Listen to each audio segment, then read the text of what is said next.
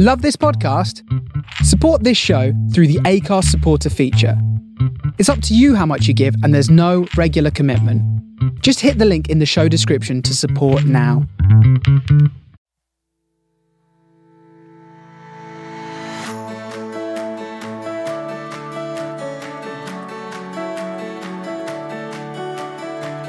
There are moments in our life when we are shaped through adversity and challenge. Propelled through turbulent change, we're presented with an opportunity to take wings and soar from a dark place to one of light.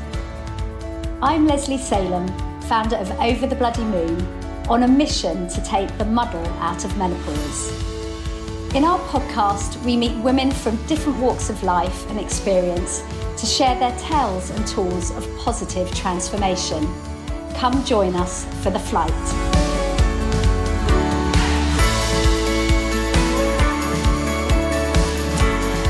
Welcome, everyone. In today's show, we're going to be chatting to ex Women's Weekly editor Diane Kenwood, founder of These Are the Heydays, running a community website and weekly blog full of fabulous ideas to make the most out of life, as well as having her own life experiences to share. As an editor, Diane has been a collector of tales and has the privilege of interviewing many different people over the years, shaping her own philosophy of life. Diane, it's so lovely to have you on the show today. Welcome. Thank you. And thank you so much for asking me to be a part of this. Oh well, we we met probably what a, a, year ago through through a mutual friend who said you have to meet Diane. Everything that comes out of her mouth is just so inspirational. So I know you've had a huge impact on my friend, but also obviously in your audience because you have a thriving community with these are the heydays. Do you want to just tell the audience a little bit about that? Sure. So when I left Women's Weekly, which I edited for 10 years, I felt really strongly that I wanted to continue the conversation with that particular audience and demographic who are fundamentally baby boomers for the most part. So people sort of 50 up. I don't i don't define it by age because you know i don't believe that age is a definition of anything. But I certainly felt incredibly enthused and inspired by the people that you know I had come to know through the conversation I was having as, with them as the editor of Women's Weekly, and I just wanted to keep talking. Really, you know, I've discovered that I am an incurable communicator, so I was like, right, right, I need to keep going, and also I wanted to just broaden it out and explore the freedom to create the kind of content that I was interested in. So that's how These Are the Heydays was born. And it's a weekly blog on the website, thesearetheheydays.com, and a newsletter full, I hope, of inspiring, fun, useful, entertaining, interesting content and ideas. And then I have an Instagram page and a Facebook page and yeah, and it's it's lovely. And you know, the followers I have are so marvelous and also so enthusiastic and just so enthused by life. So they absolutely share my approach to things. Oh, that's brilliant. And there's also something about just, you know, when we leave a full-time job, we we need to have a purpose, don't we? And if if, you know, your love has always been around writing and sharing stories and community, so it, it makes sense that that should continue. Totally. I do think that purpose in life is such a very important thing and leaving a job as big as the one I did. And, you know, so much of my identity was wrapped up in that job. It was, it's a big transformation and it's taken a long time to adjust to it. And I, I expect we might touch on that as we talk.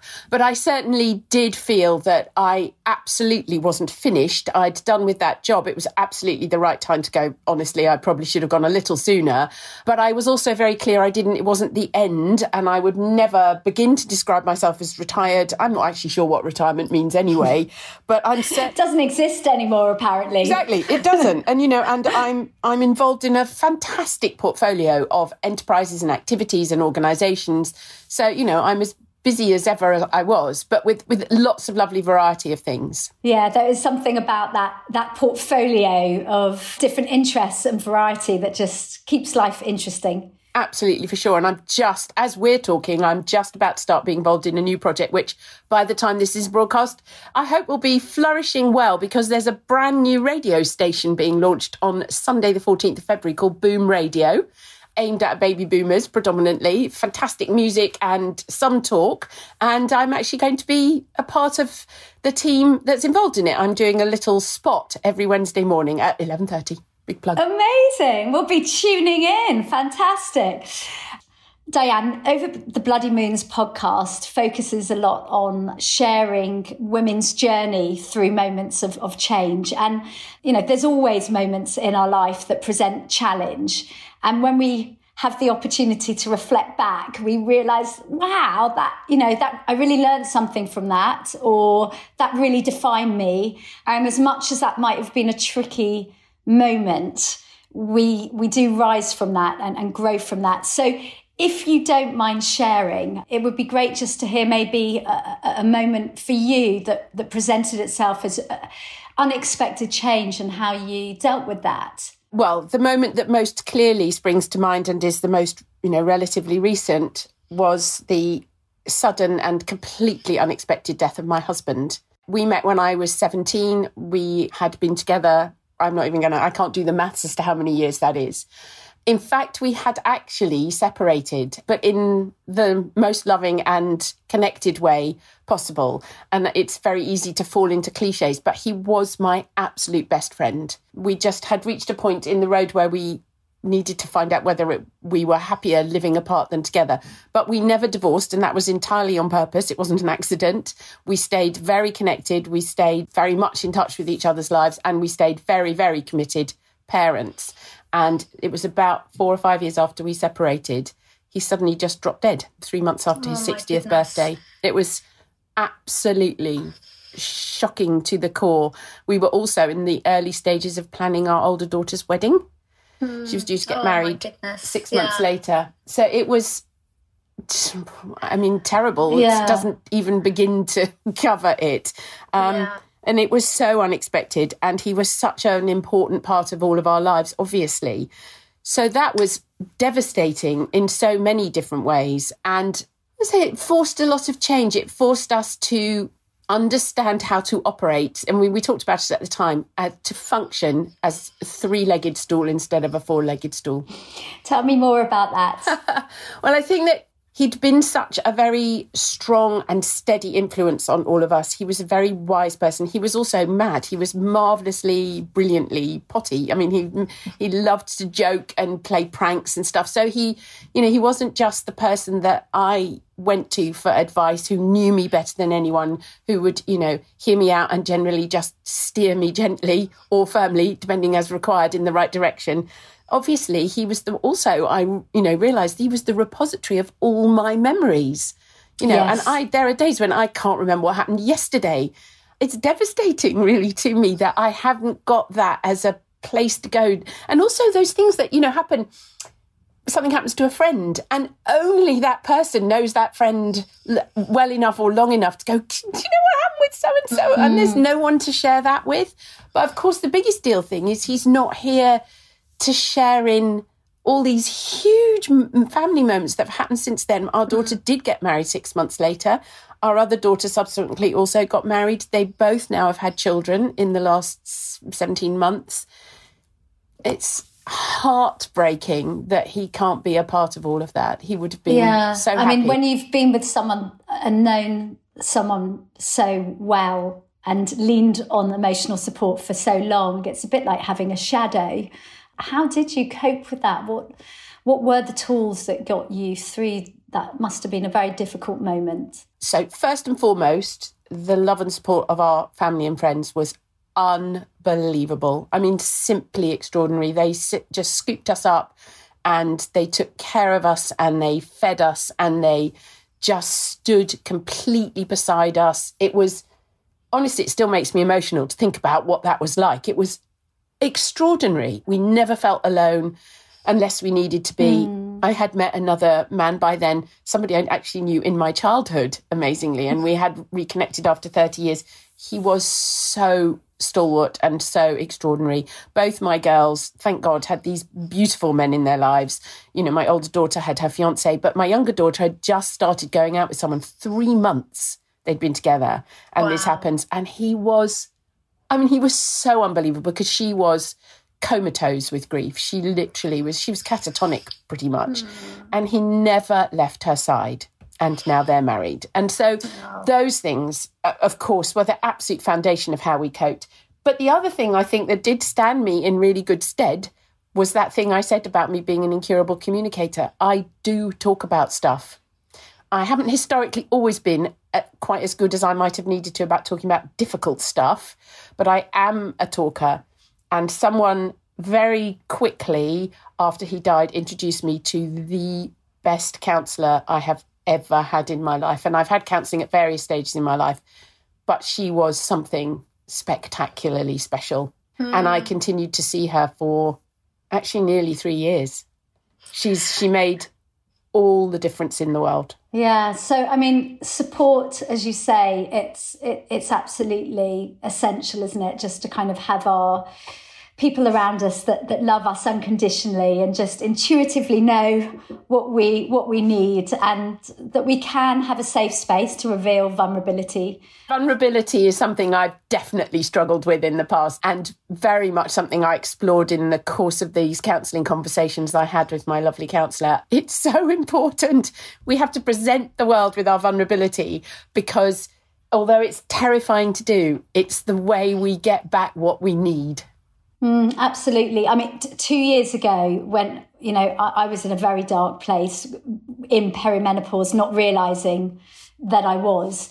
But it's it's interesting how you said you know you couldn't stop writing or communicating. I, I, I felt that very much as well. I couldn't stop talking, but there's something quite therapeutic and brave about just saying, you know what, I'm, I'm not feeling good today. And you communicate your needs so people know how to help you. Absolutely right. Yeah, that it's you you've got to do it. And it's it's really interesting at at one point when our, you know, when Carrie and my marriage were was in a very difficult stage, one of the things my very annoyingly smart older daughter said, the problem with you and dad is that you're really good at talking about everything except what matters.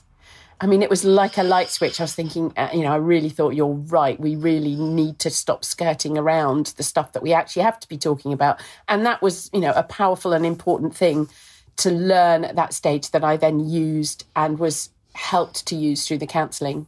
I mean, how do you cultivate those difficult conversations? Have you got any tools to share with people on that? So one, I suppose it's it's really two things that are I suppose, really classic counselling tools that, you know, that Alex used with me. And they are, first of all, she would feedback what I said. So she, I would say something and she'd say, okay, so what I'm hearing you say is, and that makes you examine what you're saying and try and be sure that you're communicating it the way you want. But most important of all is such a simple thing to do. And it's a question and it is, how does that make you feel? Mm. Yeah. It is honestly, that's the most powerful question. Yeah, because our thoughts uh, and behavior are so connected, aren't they, to our, our feelings? And I, I like the first point as well about clarifying because we can often filter and distort what is being said. So that's that's really helpful to kind of play that back to the listener and then get them to to also kind of you know comment on that. Yeah. And I would say the other big deal thing about supporting someone and helping to support someone when they're having a tough time is don't always try and fix it. In fact, generally, don't try and fix it unless they're asking you to. Just listen. You know, there were certain friends who I found myself hesitant to talk to. And I realized that that was because when I talked to them about just how I was feeling, they tried to fix my feelings and I didn't want them fixed. I just mm. wanted them to be heard. Yeah, that's that's really powerful. Yeah, I can, and, and nuanced. Yeah, that's great. Thank you so much for sharing that, um, which obviously you know is. Uh, continues, I suppose, to be such a part of, of your life. You know, there are times when it comes back and absolutely hits you just as strongly, you know, when something happens. And certainly when my two gorgeous little granddaughters were born, you know, holding them for the first time, my immediate thought was how much Carrie would have loved to have been mm. there to see that. Is there anything around? I mean, how do you deal when you get a negative thought? Is uh, is there anything that you do to overcome that? I don't think there's one trick. I think it depends the circumstances that I'm in. You know, I speak it out loud. that's for a start. You know, in, both cases with the, you know, the girls when I, you know, when their babies were born, you know, I said how much their dad would have loved that. And, you know, and I know they were thinking the same thing. So voicing it is often, not always, but often the thing to do. And sometimes it's just I need to sit with the thought. And sometimes, you know, that means I could just go out for a walk and just quietly, I don't, I don't have to push it away. I'm happy to let it sit there. And, you know, I'm completely aware that Carey's death is, you know, a bruise on my heart that will never heal. It just won't. And mm. I wouldn't want it to.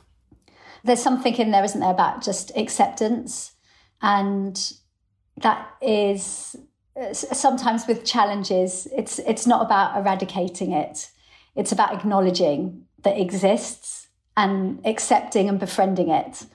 Completely, absolutely. And embracing it sounds a bit extreme, but it's acknowledging that it is simply a part of who you are now.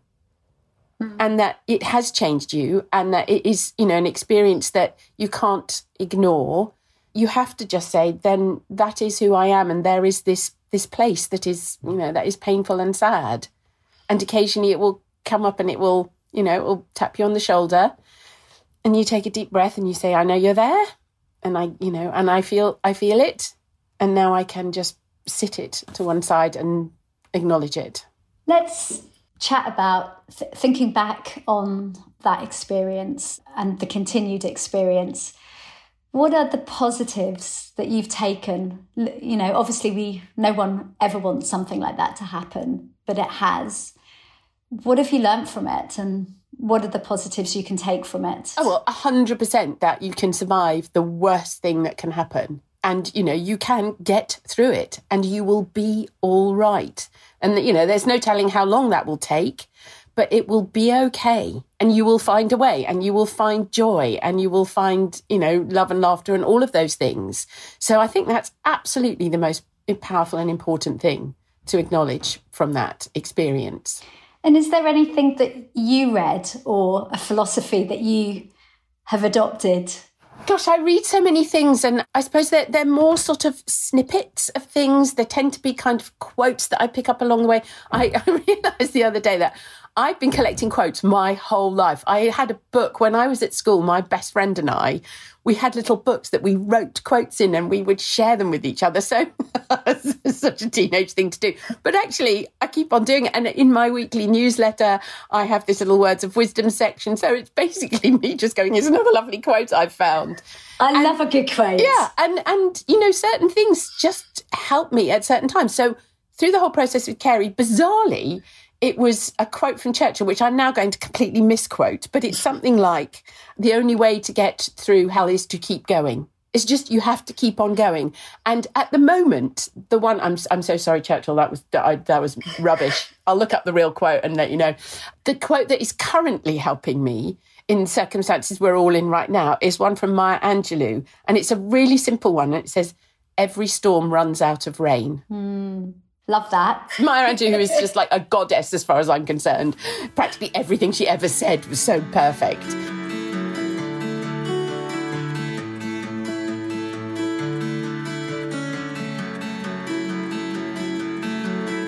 So we're gonna we're gonna move on now and just talk a little bit about your role as editor. And you've worked on various publications. I'm having a baby, is that right? Yeah, yeah. Have, it was called Having a Baby, magazine. When I got that job, I said to Kerry, I'd got the job. He said, "Oh my God, we don't actually have to have another baby, do we?" I said, "No, it's fine. We've had two. We're good." And then for a decade on Women's Weekly. Yes, there was a there was in between. There was a period of five years. I was the editor of the Marks and Spencer magazine, so that was my first editorship. And then I had a brief period working on a B two B project for the Guardian, and then I went to Women's Weekly.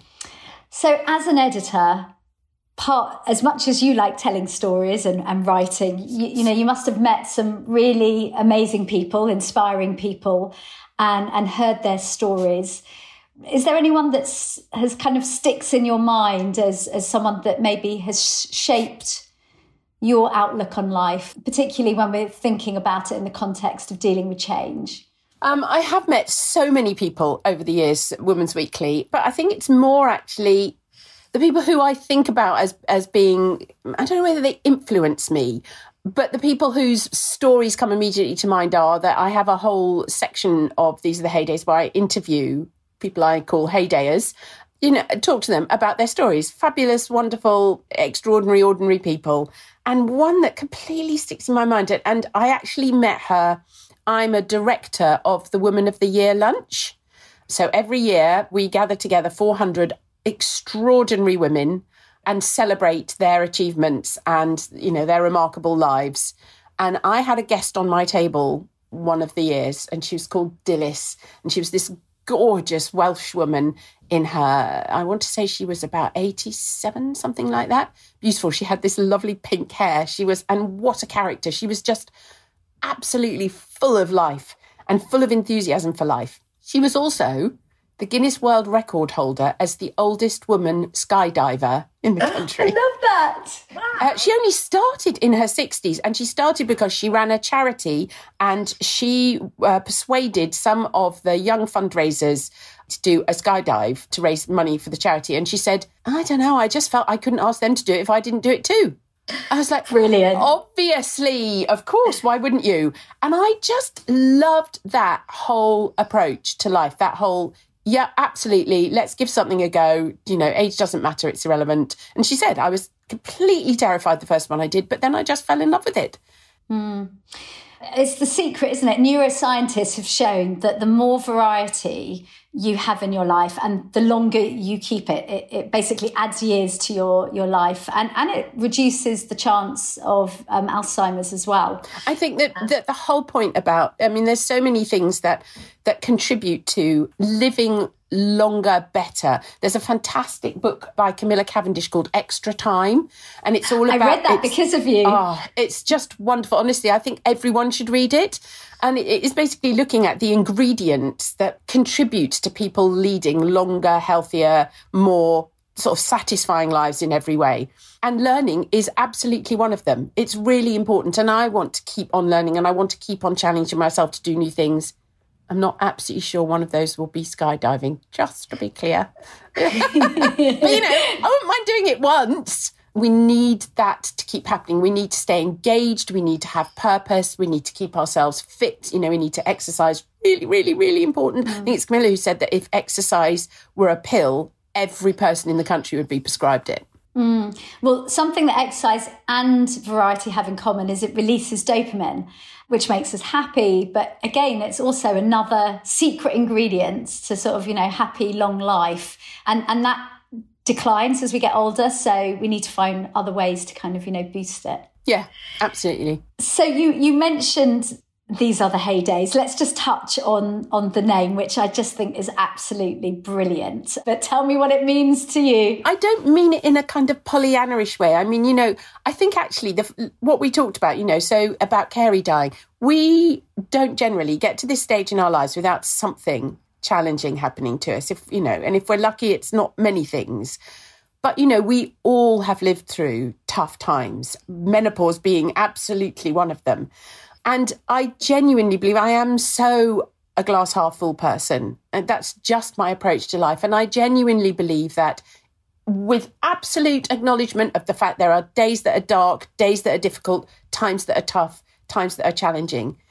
The fact that we're still going, the fact that we're still here, every day is a heyday because it's another day that we've got to enjoy. I love that. It's beautiful. we don't need those big things to celebrate. And or it's just recognizing, isn't it, in the mundane, the beauty and the joy that we can have. Uh, that's one thing actually, you know, that I've really learned to appreciate in lockdown is when you take all the noise and the frivolity away. What a genius thing to be able to do and still feel happy, you know, in the simple things.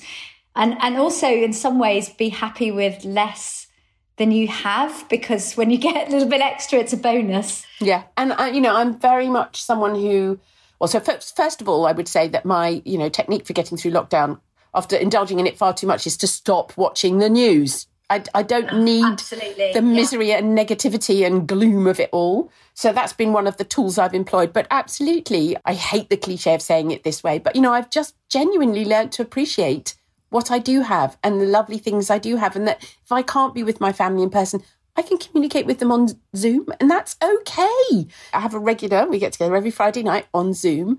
There's five school friends I have from my school days. We've stayed in touch with each other over the years and there's, you know, we you know, a couple of in pairs, we're very close friends. But one of them is in Cornwall, one of them is in California, three of us are in and around London.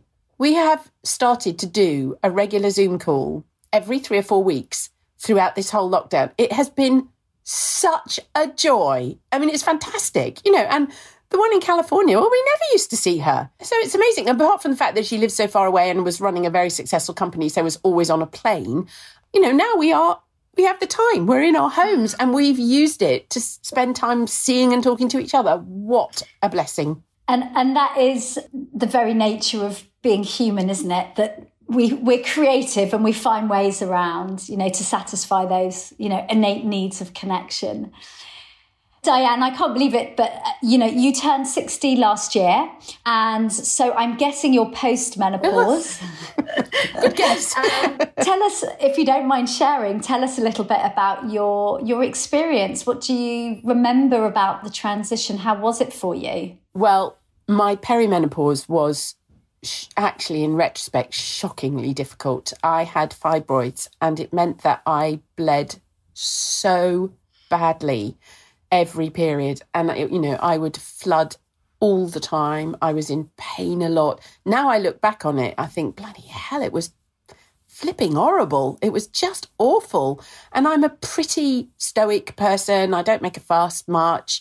But there was one occasion when I nearly collapsed and I had to get a taxi and go home because Gosh. I literally couldn't stand up straight. It was just wow, that sounds awful. Horrific. It was awful, and I had a very, very lovely gynae who guided me through it, and we did what we could to try and manage it. And then at one point, he said, "Okay, we've done another scan, and one of the fibroids looks as if it could potentially have some cells in it that might be cancerous." Hmm. What do you want to do? Do you want to wait and see, or do you want to have a hysterectomy? I was like, oh, let me take exactly one half of a second to make that decision. Thank you. I'm not in need of this bloody womb anymore. Thank you. So can we get rid of it? And that's what I did. I had a complete hysterectomy. I had my ovaries removed as well because the uh, specialist that I saw said, you know what? You don't need them. And actually, if there's anything, if we leave anything, you know, and there's a danger that could be, can, you know, become cancerous, what's the point? So mm-hmm. I recommend you have a complete hysterectomy, which I did. And it was done by keyhole surgery. I was out of action. Well, I was off work for altogether a month best operation I've ever had. what a life transforming experience that was. That, that's really nice. I mean, that's great to hear because some women that have hysterectomies, obviously, you've gone into surgical menopause. And, and actually the symptoms can be quite extreme. I mean, did you did you have any hot flushes or anything sort of as a result of that Yes, so I was very lucky in that I didn't have any extreme symptoms. Obviously, I was I was tipped straight into full menopause, and I did get quite challenging hot flushes, and I felt much more lethargic, and the brain fog was for real, that's for sure. But I decided the way I wanted to try and cope with it was to take the completely natural approach, and mm. I consulted Marilyn Glenville and she basically set up a program for me of things to eat and supplements to take. And I did that pretty much religiously for a year. And I didn't find it difficult. And I didn't I didn't have to take masses of supplements, but I did have to take quite a few. And I felt okay. I had less hot flushes. They didn't go all together. I felt a little more on top of things, more myself. But I got to the end of a year and thought, okay, so I've done that for a year. I want now to see whether if I go down the HRT route, that's different and better. I wanted to do the kind of counterbalance experiment. So I went to my lovely gynae and we had a conversation and he said because I'd had a complete hysterectomy, I only needed estrogen. So I didn't need progesterone. So I so also he said I don't want to give it to you as a pill because I I don't want to get your kidneys involved. I'm just going to give it to you as a gel that you put on each day, you rub in each day. And that's what I started taking. And I wouldn't say the difference was huge, but it was noticeably better. The only way I can describe it is I felt more myself. Mm. It's a phrase we hear a lot of. Yeah, kind of. I still got hot flushes, but they were very, very mild. Still are. I'm still on, I still take Oestrogel. I just went to, you know, I have a regular checkup every six to nine months, check my blood pressure, check how I'm feeling. It works really nicely for me, generally speaking, apart from clearly when I can't remember anyone's name. Um, you know, the brain fog is much better than it was. So it just suits me. It suits me really well. You know, there's a lot of genetics involved, I think, in the whole menopause journey. My mother had exactly the same operation as I did at exactly the same age for mm. almost exactly the same reason. She never got to the point where there was any mention of cancer, but she had terrible bleeding. So she also had a hysterectomy, and that was around 40 years ago. And she's been on HRT. I mean, she self regulates it now, but ever since. So clearly it hasn't affected her in any in any negative way. Yeah. So I feel very comfortable with how I'm managing it. And at this point, there's no, I don't feel any particular reason to stop doing the gel. Mm, yeah. I mean, it's it's so different as well. Our menopause experiences compared to our mothers, because we are living for so much longer. So it's not just about getting through symptoms for those that are experiencing it, which is it's not short term. It can last, you know, many years. But it's also the fact that we're going to be living for so many years without estrogen. You know, for thirty years for some women. So the impact of no estrogen for Alzheimer's and bone health, brain health, etc., is, is really important. So I, I suspect the trend towards HRT is going to grow, um, particularly as the myths that surround it, you know, get disappear.